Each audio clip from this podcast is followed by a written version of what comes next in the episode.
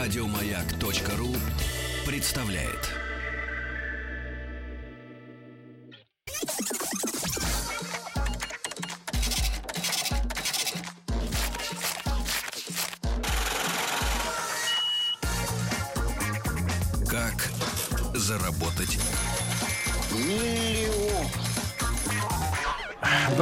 Товарищи, друзья, студия на... Дорогой Да, да, запах. да, студия... Это дорого. Тихо, тихо, тихо. Ну что вы, куда вы, куда вы бежите? Извините. Да, Запах Давайте. бежит впереди люди, люди, все, не убежите, все, он здесь. люди все равно ничего не чувствуют. У них заложен нос. Вот, поэтому и держите себя в руках, друзья мои. И сегодня в нашей рубрике «Как заработать миллион» пришел элегантный мужчина. Если бы он был не в белом, а он в белом, можно сказать... Я э, люблю белое. Он во всем белом, но если бы он был в черной кожанке, я подумал, что пришел товарищ комиссар Михаил Вишневский. Сегодня у нас в гостях. Миш, доброе утро. Доброе утро. А Миша основатель проекта «Грибное место». Ну и вы знаете, мы э, рады приветствовать в нашей студии и людей, которые что-то делают руками, и тех, которые изворотливо при помощи мозга ищут э, неосвоенные ниши для заработка на буратинах. Вот, и Буратином об этом рассказываем, о том, что на них зарабатывает. Ну, а сегодня совершенно особенная история. Во-первых, конечно, это э, секция деликатесы. Потому что э, студия, Слюни. студия действительно наполнилась, э, ну как, э, э, сожалением, что на рабочем месте Владик не может принимать дары. Во внутреннюю душ, того, душ сегодня- изнутри. Сегодня Влад работает Да-да-да. до 6 вечера. И- и дело в том, что- фотографом. Дело в том, что До шести, э, да. дело в том, что э, студия наполнилась настоящими ароматами трюфелей. И более того, а, Миша принес э, много разных экзотических э, консервов. Как А, заказывали. Да-да-да. Из грибов. э, То есть обычные белые он сегодня не притащил к нам. Вы все их прекрасно и так видели, да, и видите, думаю, что достаточно часто. Но, Миш, по традиции, прежде чем мы окунемся э, в грибное, так сказать, в грибные просторы и будем изучать твои банки, потому что самые экзотические наполнения в консервах у Ми- Михаила, да, ну, грибы, которые даже, честно говоря, грибу- грибами-то не назовешь на наш э, Ну, выглядит очень странно. как бы европейский взгляд, да. Миш, значит, сколько тебе лет? Мне лет будет вот совсем скоро 43, 28 октября. Скоро. Скоро будет. Прекрасно. Вот встретили Ровесник, ровесника. ровесник. Да, да, Надеюсь да, дожить. Да. Мишань, э, значит, э, путь долгий э, проделан, да? Э, э, Давай начнем с окончания школы. Куда ты метил? Э, Мой прогноз на физмат куда-нибудь. Ну, не совсем верно. Значит, когда заканчивал школу, я мечтал о таком институте, название которого звучит как боевой клич. Так. ВЗИП. В ЗИП? ВЗИП, да, такой боевой клич. Это, Это где ж такой? всесоюзный заочный институт пищевой промышленности. Потому что... Две П.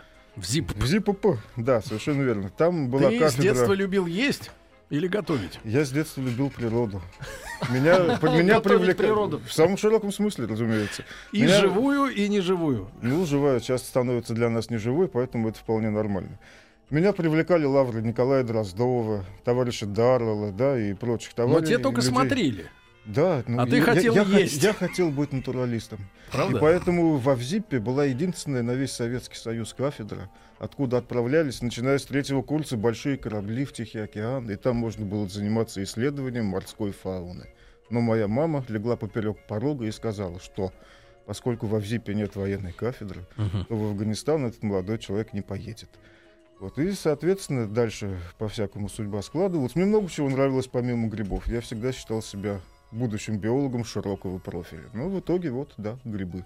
Погоди, погоди, ну давай не торопиться. М- Мама не дала поступить в ЗИП, В ЗИПП, правильно? да. И куда ты пошел в итоге? Выполняя итоге- волю родительницы. В итоге, да, подвергнувшись воздействию родительницы, мне было почти все равно, куда поступать. И так сложилось, что сначала я пошел в Тимирязевку, потому что кафедра генетики и селекции Там сельскохозяйственных была военная кафедра, растений, да, и военная кафедра там была, и даже там было пчеловодство, где можно было потыривать патоку забродившую. Это были все интересные места. Вот. Но И какой ты получил диплом? Никакой я не получил диплом, потому что первый курс, пока шла теория, все было хорошо, но на втором курсе, когда начались предметы типа сельхозмашины или электрификация сельскохозяйственных процессов, я понял, что все кирдык. Это вот уже совсем не мое, и на натурализм это не похоже никак. И я э, оттуда сбежал, если называть вещи своими именами, и перевелся на биофак МГУ. Мгм. Вот там я уже себя нашел окончательно. Получил год за побег. Да? То есть с конца второго курса я пришел на начало второго курса. И спасибо заведующему кафедрой Дьякову Юрию Тарчановичу, э, кафедра низших растений. Мгм. э, правильно она называлась тогда микология и альгология. Это Микология, это гри- грибология. грибы, да, альгология. Это которые это вот как раз на пальцах растут у людей. Ну, в том числе, да. Грибы, они везде сущие. Сергей. Так если бы только. Тик-тик, ну, а они же это растут. Рекламу смотрю по телевизору. Они растут и на стекле, и на бензине. Не На так давно бензине? несколько самолетов упало из-за того, что турбины забились, из-за того, что Грибами? на керосине выросли плесневые грибы.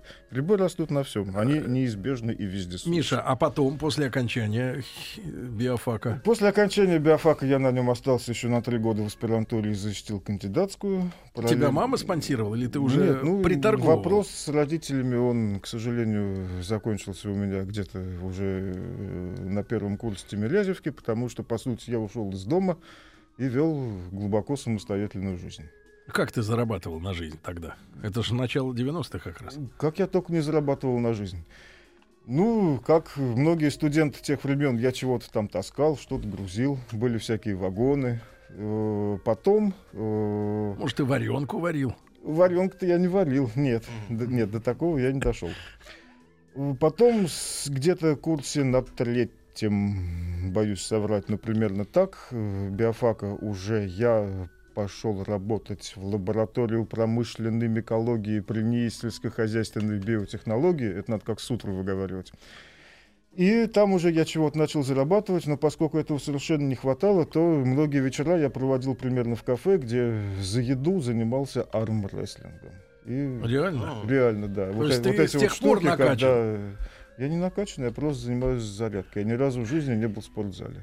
И ты, за- ты Правда. просто такой биологический, Правда. да? Ну да, наверное, чему какие-то гены где-то там грибы как-то сошлись. ведут. Скажи, брат, ну а вот а по- поясни людям таким вот посторонним, да, э, фактически, ну как посторонним, мы тоже чувствуем этот запах, мы, э, я люблю грибы, грибной суп мой любимый, в этом смысле ты мне, можно сказать, брат, но ты объясни, вот в чем кайф видишь вот в них, вот в этих грибах разбираться вот тогда, чем это тебя так привлекало? Меня всю жизнь преследует склонность к систематизации. Ты хотел Я всех педант. по полочкам Меня расставить? многие за это не любят. Ну вот действительно, если я за что-то сажусь, чем-то заниматься, то я уже не встану, пока не решу, что вот да, предмет освоен. То есть женщины таких называют занудами, да? Ну да, пожалуй, романтики во мне не очень много. Да, это мой недостаток. Ну, зато я умею в чем-то разобраться достаточно квалифицированно. Прекрасно. Значит, э, и вот ты э, занимался вечерами армрестлингом, да? Учился параллельно, потом аспирантура три года. Ну Потом и- аспирантуру три года, и параллельно аспирантуре мой отец, он химик и востоковед, он владеет японским языком замечательно. Он организовал издательство, сейчас оно называется «Восточная книга», и э, это и та подложка, я на самом деле вот сейчас я во всеуслышание говорю об этом в первый раз. Я его никогда не афишировал, но издательство «Восточная книга» — это та подложка, которая позволила мне существовать, начиная с времен аспирантуры и по сей день. Это узкое нишевое издательство. Мы занимаемся выпуском учебников по восточным языкам. Китайский, японский и все прочее, да, арабский, хинди, корейский. И большая часть учебников вузовских — это наши учебники. Но Слушайте, ты посмотри. это приносит- Профессор, Вскрыли. про- профессор, да, Но самый поскольку это приносит ровно столько, чтобы семья с пятью детьми, да, еще У тебя пять детей. так случается. Пять детей. Это Господи, все грибы. Пять детей, друзья. Я говорю иногда как Да. грибов. Да, это бывает. Михаил- Видимо, влияет Ребят. Михаил Вишневский, основатель проекта «Грибное место», сегодня в рубрике «Как заработать миллион». Интереснейший собеседник.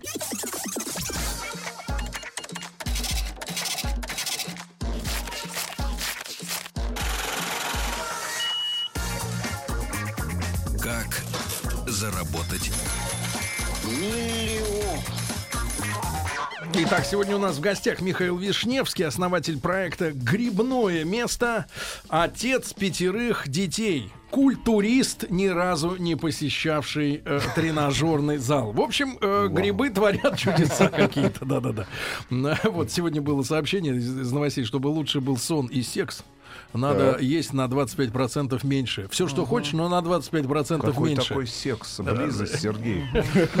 Ну хорошо. Секс это у них там. А, В понимаю, да. Саудовской Аравии, в Да, Кувейте, ну, там- где там еще? да. В Перу и в Да, Эквадоре. Мишанечка, значит, соответственно, э, э, издательство, да, твой, папа организовал издательство, да, в- где вы э, публикуете редкие книги для изучающих восточные Восточные языки. Ты сам говоришь по-японски или Ни в коем по-китайски, случае. но издаешь, Это да? только мешает. Потому И- что если я как ученый начну задумываться о вопросах типа об использовании частицы ку в нижнетангутских диалектах, да, то на этом бизнес сразу закончится. Как же так до сих пор не издана такая монография? Хорошо. К- Когда ты приступил уже практически вот к тому бизнесу, о котором мы сегодня говорим? К грибному бизнесу я подходил очень долго, издалека и окольными путями. В принципе, я коллекционер, и у меня есть масса коллекций разных, там и моллюски, и кактусы я выращиваю Живые семян. моллюски? Нет, конечно. Суккуленты. Конечно, нет, Сушеные? раковины, раковины. А, раков. Сушеные это в кальмары в пакетиках пива. Это хорошо коллекционировать на черный день. но- Но она будет достаточно однообразная, не так много сортов, к сожалению. Вот. Э, В 2008 году произошел очередной кризис, да, после 99-го. И Книги перестали покупать? издательство, да. В общем, люди поняли, что лучше деньги нести в магазины за еду, а не за какую-то целлюлозу со свинцовыми букашечками, да. Вот. И поскольку надо было срочно искать, где изыскивать дополнительные заработки, я занялся марками. Марками? Марками, да. Ты Ну, не теми, филателистов? которые вот, а те, ко- да. Филателистами начал заниматься? Да, ну, в принципе, у меня и отец был коллекционером, и дед, и мне И ты решил толкнуть досталось. коллекцию, да? Ну, конечно же. Слушайте, Нет. я в детстве занимался коллекционированием марок, я сейчас вспомнил. Да, Ну, но И это были гашеные дорогие- марки. самыми дорогими были марки э, Это- ну, это это, была наша такая социалистическая Это заграница. Да, конечно. Да, конечно, самые дорогие. конечно. Экзотика Вот так, социалистическая. я совершенно неожиданно для себя выяснил, что э, российские марки, и советские в том числе, они совершенно недоступны западным коллекционерам, а им это интересно. Мгм. Точно так же, как наши коллекционеры хотели бы покупать то, что делается там, а уж там ого-го сколько всего делается. А это невозможно, потому что как сделать из рубля доллар, что такое PayPal, да, и как все это замкнуть, чтобы оно заработало, люди не понимали. Из рубля вы делали, ну, то я есть это был придумал, ваш курс. как это замкнуть. Как? Я наладил, ну, то есть я все это освоил и наладил связь между коллекционерами нашими и коллекционерами западными. Соответственно, они покупали марки российские, россияне покупали марки зарубежные. И я все это отслеживал и сидел, не слезая со стула, 4 года подряд. Сколько это позволяло тебе зарабатывать в среднем? Э, В так. хорошие месяцы Не слезая. получалось от где-то одной до трех тысяч евро в месяц. Ты Вот был что уже семейным такое. человеком? Ну да, у меня уже было трое детей, и поэтому, конечно, это все надо, из пяти. надо было поддерживать.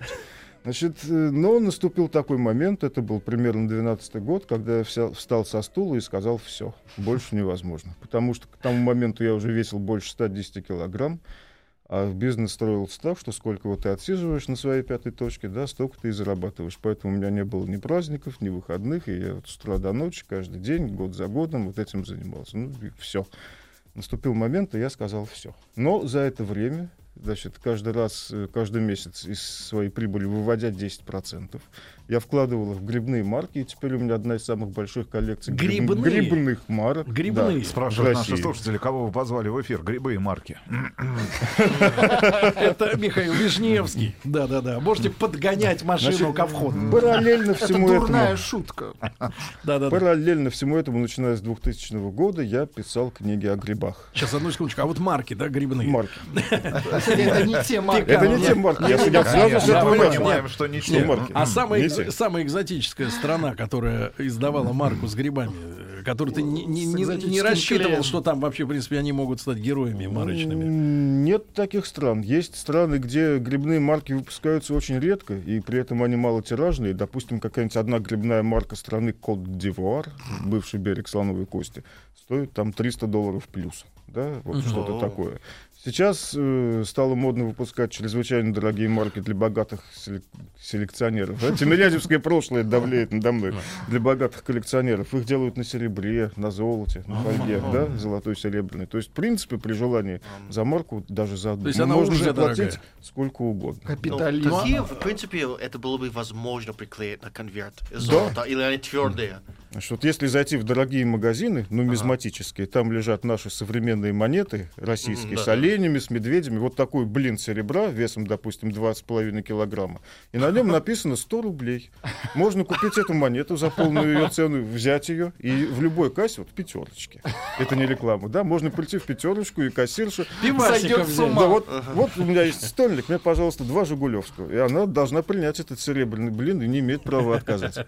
Хорошо. Интересно. Да, А, Миш, а, а из нормальных марок самая дорогая какая у тебя?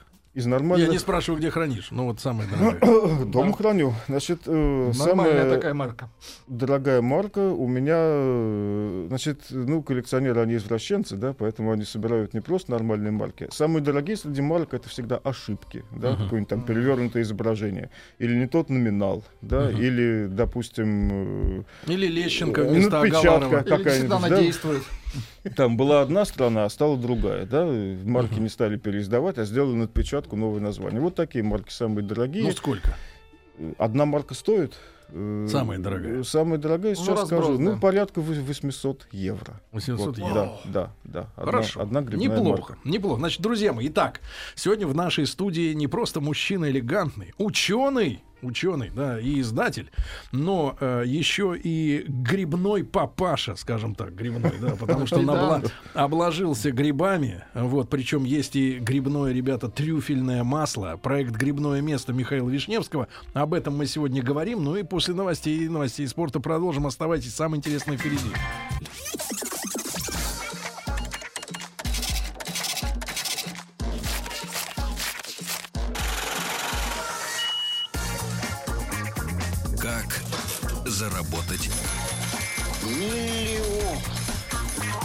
Друзья мои, итак, сегодня у нас в гостях не просто бизнесмен, а Михаил Вишневский, кандидат биологических наук, миколог, то есть грибовод, то есть грибоз, грибовед, вот, вот так по-нашему. Грибознатец. Грибознайка, автор самых известных книг про грибы в России, в том числе трюфели и другие деликатесные грибы России. Настольная книга начинающего грибника. И главное, Миша сейчас не то, что посетовал, но рассказал нам, что его причисляют ошибочно к партии э, грибников Союзу. России, а, Союз Союзу. грибников Но России. э, Миша не, не состоит на самом деле в Ни в таком каких союзе союзах. и не в курсе, есть ли такой союз. Я да. в курсе, его нету. Вот что самое удивительное. Его нет, да. Михаил Вишневский, да. Вот сегодня он как основатель проекта «Грибное место» в нашем, соответственно, э, в нашей рубрике «Как заработать миллион». Подходим к самому главному. Значит, э, пытался после 2008 года зарабатывать на марках. Заработал, но устал. Ой, устал.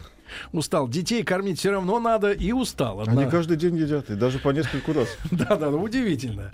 Вот, а могли бы на четверть меньше. вот, для здоровья. Э, Миш, и, наконец, в 2012 году, да, ты что придумал?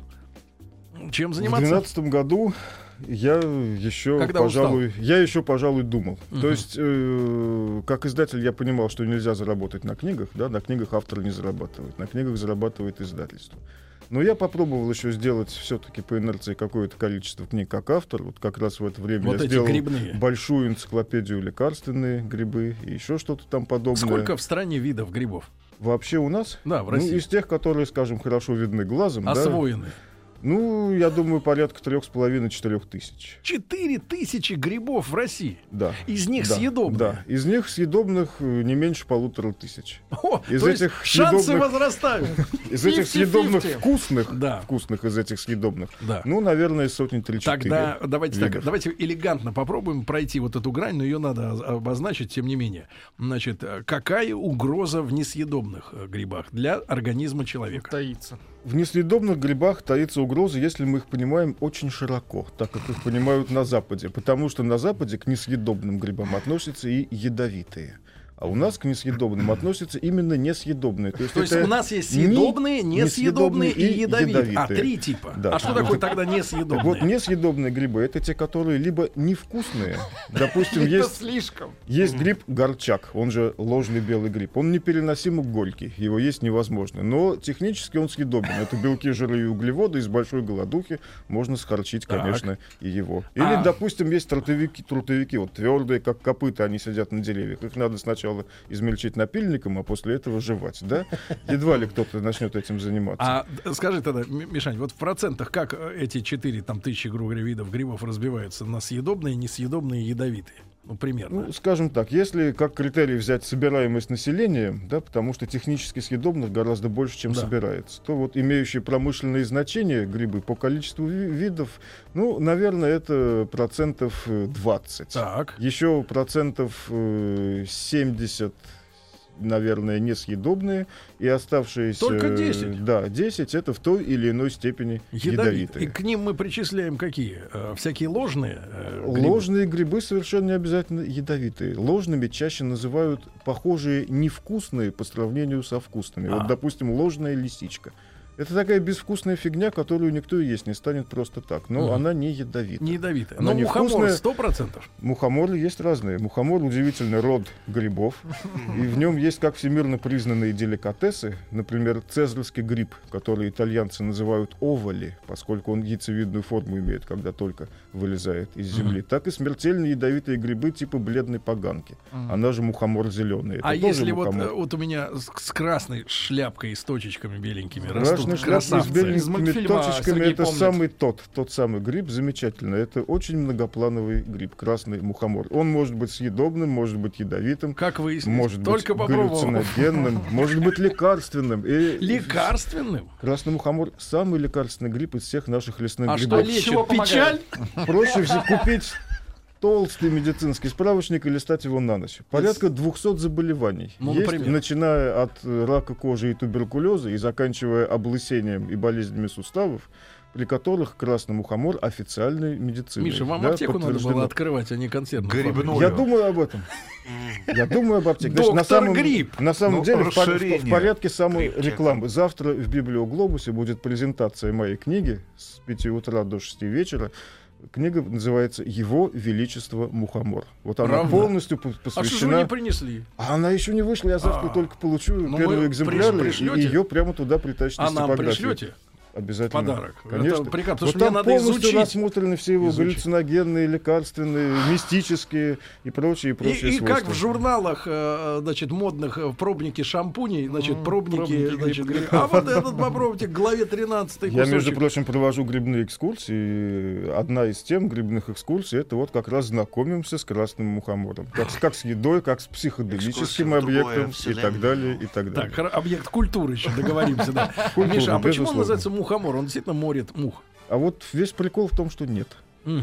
Тогда это, Э, да. Смысл в том, что произошла некая техническая ошибка. Муха, значит, как, как, как пользуются мухомором? Крошат его в блюдечко с водой, прилетает муха, напивается этой воды, а алкалоиды мухомора ее не убивают, но они ее усыпляют. Она пьет эту воду, засыпает и тонет.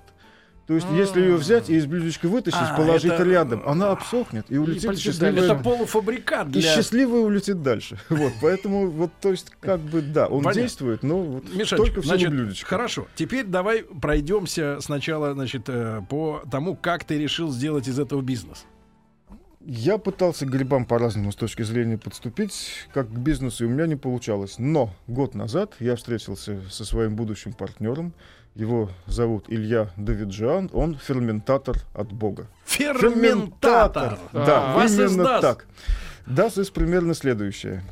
Э, Мы все живем на ферментации, начиная от хлеба и вина, да, и заканчивая кучей всяких продуктов. Как это, это? то, что делают грибы, дрожжи, плесени, да, Говорят, сыр. кстати, дрожжи сыр, это канцерогенная тема. Нельзя покупать Ну, дрожжевой хлеб. Ну, есть всякие термофильные дрожжи, да, которые более опасны в этом плане. Есть совершенно безопасные культуры, которые много тысяч лет, и это совершенно нормальная история. Значит, Илья э, встретился со мной для того, чтобы обсудить возможность производства первого в России трюфельного пива. Пиво? Трюфельное Это из пиво? грибов? Это, Или пиво просто это с пиво, ароматизатором? Это, как, это пиво как пиво, но отчасти настоянное на трюфелях, отчасти с добавкой природного трюфельного ароматизатора, и скоро страна увидит этот продукт. Господи. Вот. Прошел, конечно, Ферментатор. Прошел, конечно, целый год. Как ферментатор он занимается производством камбучи. Камбучи, все знают, что такое, это просто родное японское название. Медуза в банке, которая у бабушек стоит на окне. Чага. Чайный гриб. А, нет, Чайный гриб. Чайный гриб. Чайный гриб, да, который делает вот этот... И условный- пьют ее. Да, вот это по-японски называется камбуча, и сейчас уже тоже налажено ее промышленное производство. Он делает темпе. Темпе — это когда берется распаренное зерно, и через него прорастает хитрая плесень, придающая ему вкусный, вкусный такой... Вкусный вкус, ну, прошу прощения за тавтологию. Вкусный вкус. Вкусный вкус. Хорошее название для фильма. О, Этим занимаются в Малайзии, Южной Азии и прочих местах. И вот здесь темпе, благодаря Илье, оно тоже у нас потихоньку распространяется. А так как-то вот слово за слово, значит, э, рюмка чая за рюмкой чая, и мы вдруг поняли, что а почему бы не сделать такую интересную штуку, где бы вообще продавалось все так или иначе связанное с грибами. Все. Не только еда, в первую очередь Мгм. еда, конечно, разные деликатесные. Ну и чтобы там можно было купить там трюфели, резки, разделочные доски для, для грибов, тарелки с изображением грибов, красивые китайские лампы в форме грибов. Ну и вообще вот вот, вот все, все, все, все. Это была такая первоначальная идея. Мгм. Конечно, объять необъятное нельзя. И э, первый наш эксперимент, он прошел на Даниловском рынке. Спасибо дирекции, она нас туда сама позвала и поставила на замечательных условиях. Про Даниловский рынок вообще говорят, что они такие эти помогают, да, Да, они очень хорошо относятся к фермерам и к Ну, производителям. переформатировали, во-первых, сам рынок. Да, он здорово изменился за год с того момента, Советую как вам его заехать, Сергей. приобрела Ginza, да, Ginza Group. Вот та- там все стало совершенно по-другому. Так, итак, дали вам площадочку, да? Дали нам площадку. А чем торговать? И это был первый вопрос, потому что мы поняли, что всякая китайщина, конечно, бог с ней, это потом и от хорошей жизни, и мы решили сделать ставку на деликатесные, красивые и вкусные продукты.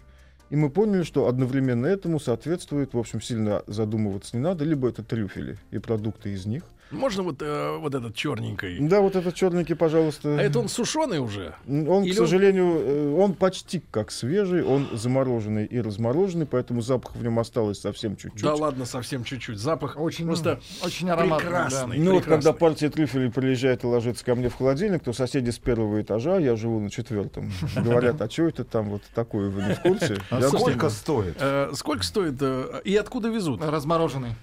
Смотрите, поскольку у нас сейчас происходит процесс импортозащемления, да, то э, нет никакой прямой возможности вывозить э, трюфели из Европы. Поэтому э, летом 2014 года, еще за два месяца до наступления эмбарго, о нем еще никто не знал, я проехал по Крыму и Черноморскому побережью Кавказа для того, чтобы восстановить места обитания нашего черного летнего трюфеля. Его не собирали уже более ста лет, и считалось, что трюфеля нет в России. М, Оказалось, что он есть, безусловно. Он под землей растет? Да, он растет под землей. Поэтому его и нет? Поэтому он и стоит таких денег, да. А, как население его искать? забыло. Его По и- запаху. по запаху, да, и этим очень успешно занимаются собаки. Говорят, А. свиньи иногда. Говорят. Значит, со свиньями э, ищут Они трюфели только специальная порода свинофилов, которые любят свиней больше, чем трюфели. Свинья — это такой ручной сканер. Она э, чует трюфель максимум с 10 шагов, ты идешь с ней и ей показываешь, где искать. А какая порода собаки годится для... Практически любая. Как То есть любая? любая Ну, собака... вот у тебя какие? А у меня нет собак. Ну, а, где же я ты их буду заряжаешь местных. То- да, конечно, я работаю с местными сборщиками. Э, Любая, даже самая простая дворняга, если у нее есть хорошее чутье, она прекрасно справится с этой задачей. А э, сколько с гектара? э, Ну, как гектара Ну, с нет. гектара это очень сильно сказано. Скажем так, одно дерево за сезон, если это идеальное дерево и идеальный сезон, может выдать, наверное, до килограмма трюфелей. Килограмм. Вот До это одна бабайка килограмма. сколько весит? Вот один вот этот вот гриб? эта бабайка в свежем виде весит порядка 70 грамм. 70 грамм. Да, ну где-то 15 бабаек, да, вокруг дерева. Да, не а больше. что за дерево? В разных местах по-разному. Допустим, в Крыму они чаще всего растут под молодыми соснами. А Мгм. вот Сочи и окрестности, Черноморское побережье Кавказа, это дубы Под дубами. под дубами. Под Причем дубами. там очень интересно. Скорее всего, это заносные трюфели еще с наполеоновских войн. Скорее всего, народ привозил, выбрасывал очистки, и они там... Шли наполеоновские Закрепились. войска и разбрасывали А в Сочи? трюфеля, выбрасывали. Хорошо. Ну, что-то Миш, такое. Миш, а, э, как, какова цена сегодня вот э, у тебя в лавке такого вот одного? клубня. Я, и пока меня почему-то за это еще не пристрелили, да, придерживаюсь позиции демпинга. Я считаю, что если у меня что-то продается, то это должно быть лучше, чем у всех, и дешевле, чем у всех. Цена на Точно. черный, черный летний трюфель самый дешевый из всех черных трюфелей. Осенний дороже, зимний еще дороже. Сколько? У меня он стоит от 20 до 25 тысяч за килограмм. За килограмм. За килограмм. За килограмм. Тогда как в других местах от 80, скажем так. А вот э, она весит 70 грамм, да? где-то? 70 грамм. Насколько хватит э, пасты? Вот конкретно вот этого клубня. Э, Я думаю, что это три дня приводить гостей человек по пять. И И еж- того еж- 15 ежедневно человек. их- ежедневно А если кормить. есть одному, то на месяц хватит. В Ребята, одно лицо. да, да, конечно. Это, это надо одному, Владик. Э, Михаил Вишневский, основатель проекта «Грибное место», сегодня у нас в гостях.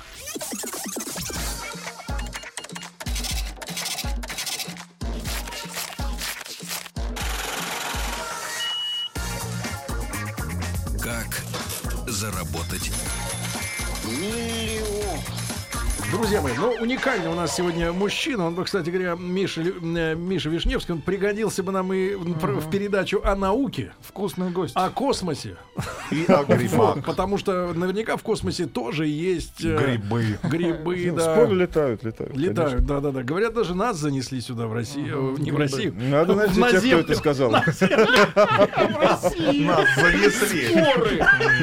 Он 140, 146 с небольшим Спор, миллионов. да, Спор. спор, да, да, да. Миша Вишневский, основатель проекта «Грибное место». У Миши есть проект э, сделать на следующий год и народную такую грибную лавку, да? Сейчас у него да. деликатесы различные. Слушайте, грибной мед, грибная соль, Грибное варенье. отдельно сморчки, да, отдельно сморчки. Значит, очень интересно законсервированные, как они называются? Грузди. А есть Грузди, еще и которые, рыжики. грузди, и которые с натуральным вкусом, то есть с минимальным да, добавлением соли и уксуса. Никаких лавровых листов, Потом чесноков э, и грибы, веника из укропа. грибы японские, да, насколько я понимаю. Это бамбуковый гриб, это наш Дальний Восток, на самом Наш дальний- деле. А вот Он у нас там растет. японские, да? И это тоже наш Дальний Восток, это ледовка Мацутаки. Единственный гриб, которому поставлен храм. Более того, у тебя есть э, грибное масло, да, трюфельное Сливочное масло. масло с трюфелем, да, Не, не, это я имею в виду растительное.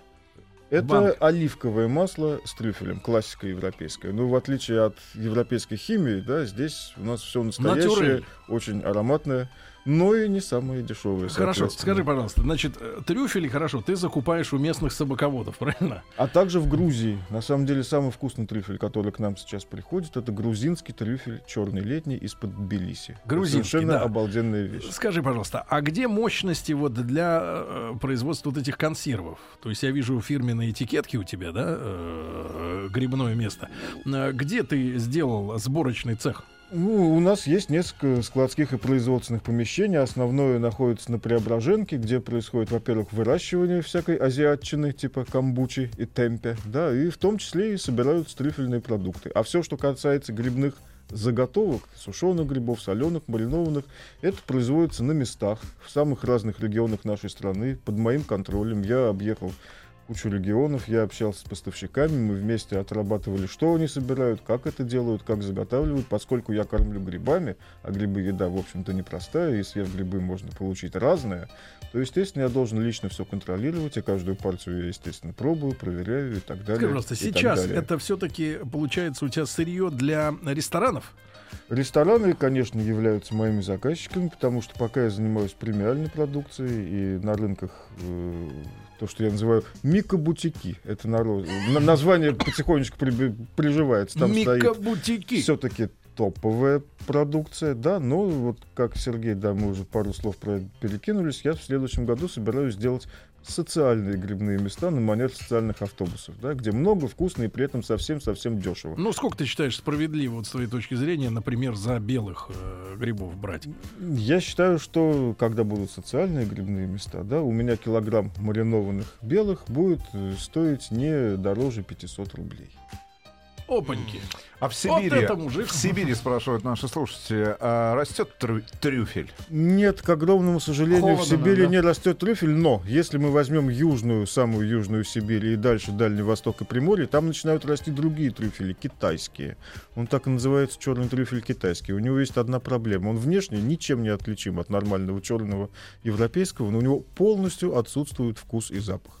Поэтому цена его от 30 до 50 долларов за килограмм, и он идет в Европу для того, чтобы обманывать тамошних покупателей. То есть там его мажут маслом трюфельным, да, и Запахом. подают Раньше народу. так примерно и делали, их шприцевали, впрыскивали туда искусственные ароматизаторы, а сейчас действуют по старинке, как сто лет назад. Берут пол корзины нормальных, пол корзины таких, смешивают, смешивают, они взаимопроникаются ароматом, и дальше это неискушенным потребителям идет как Миш, нормальный пару трюфель. слов про сморчки, потому что у сморчка русское название, да, вот сморчок. А Сморчок. Как, как он используется? Морчок очень хороший То, что гриб с у нежным, трюфеля очень острый вкус, да, у вкусом. сморчка помягче, да, вот такой. Это такая очень нежная, очень ароматная, приятная штука. В принципе, чаще всего их тушат с какими-нибудь сливками, немножечко вина, чуть-чуть жареного лука шалот, да, тимьянчик. И получается обалденное, вполне самостоятельное Скажите, блюдо. Михаил, алкоголик? Я? Конечно. А где вы видели биолога не алкоголика? Ну, Нужно же проверять на себе. Мишань, на самом А деле очень... Водку в качестве дезинфекции. На самом деле очень а- огромная, Это же огромная, все закуска. огромная тема. Скажи, пожалуйста, а как вот э, э, э, о самом экзотическом чем-то чем-то расскажи, что у тебя есть в лавке, что непривычно, потому что вот мед, конечно, с грибным. мед да. это интересно, но мне кажется, что самое экзотическое, что есть, это грибное варенье. Грибное варенье. Грибное варенье это варенье из черной лисички. Черная лисичка у нас растет. В стране ее есть немного. В Европе это деликатес. Французы называют ее трюфель на ножке. Вот. Э, Но это не просто варенье, это настоящее черное, брутальное мужское варенье с розмарином, морской солью и прочими вещами. Оно чуть солоноватое. И это, конечно, варенье не для чая, а для сыра какого-нибудь пармезанчика, когда у нас его научатся делать по-настоящему, да, или для хорошо прожаренного ростбифа. Вот это самое Миша, кстати, нужно. прокомментировал, да, для чего можно использовать этот грибной Мед а, мед примерно с та же белым, история, с белым и черным трюфелем, да. А, Друзья мои, вы, наверное, видели, в некоторых магазинах уже есть такие комплекты э, типа сырной тарелки. Да, да, да. Э, Вот, и там в серединке, как правило, маленькая капсула с медом простым, а Миша советует как раз вот э, сыр и, э, соответственно, орешки, да, макать в мед, который... э, Мед с трюфелем, он гораздо трюфелем, вкуснее, да, чем да, да, да. Вот посмотрите, какое, мед. какое гурманство. И все это, соответственно, сделано у нас, правильно? Это Всё это наше. полностью собрано у нас и сделано у нас. Вот это, видите, это чисто как шагает по стране продукт. импортозамещение. Да, гриб, да, гриб шагает по стране. Экспортировать собираетесь Ну, грибница, грибница разрастается. У нас было место только на Даниловском, а вот в эти выходные мы открыли новое грибное место на Усачевском рынке. Он недавно отремонтировался, и сейчас мы там. А И грибницей ты торгуешь, чтобы, например, можно было э, Дома. людям на Подсовывать- приусадебный подсовывать, участок э, Значит, я подсунуть. хочу вам сказать, что это огромный обман, в котором, к сожалению, принимает участие в лице покупателей наше население. Никакой пакетик из тех, что есть в сетях, на которых на- нарисованы белые рыжики, грузди, подосиновики, лисички и так далее, никогда из них ничего не вырастет. Если там грибы есть, то только в виде плесени, если вам И повезло. Миша, главный вопрос. Можем на грибах заработать миллион? Ну, я стараюсь, я думаю, что да. Я стараюсь- Да, и, дорогие, дорогие товарищи, если вы будете встречать, я к офицерам обращаюсь у входа, то э, мухомор он сегодня не принес. Не, мы проверили, они не... Не принес, Нет, да. нет, Э, нет. Михаил. Вишневский, основатель проекта «Грибное место» у нас был в гостях. Миш, спасибо огромное, очень интересно. Спасибо, Сергей. Спасибо, Спасибо. спасибо. Еще больше подкастов на радиомаяк.ру.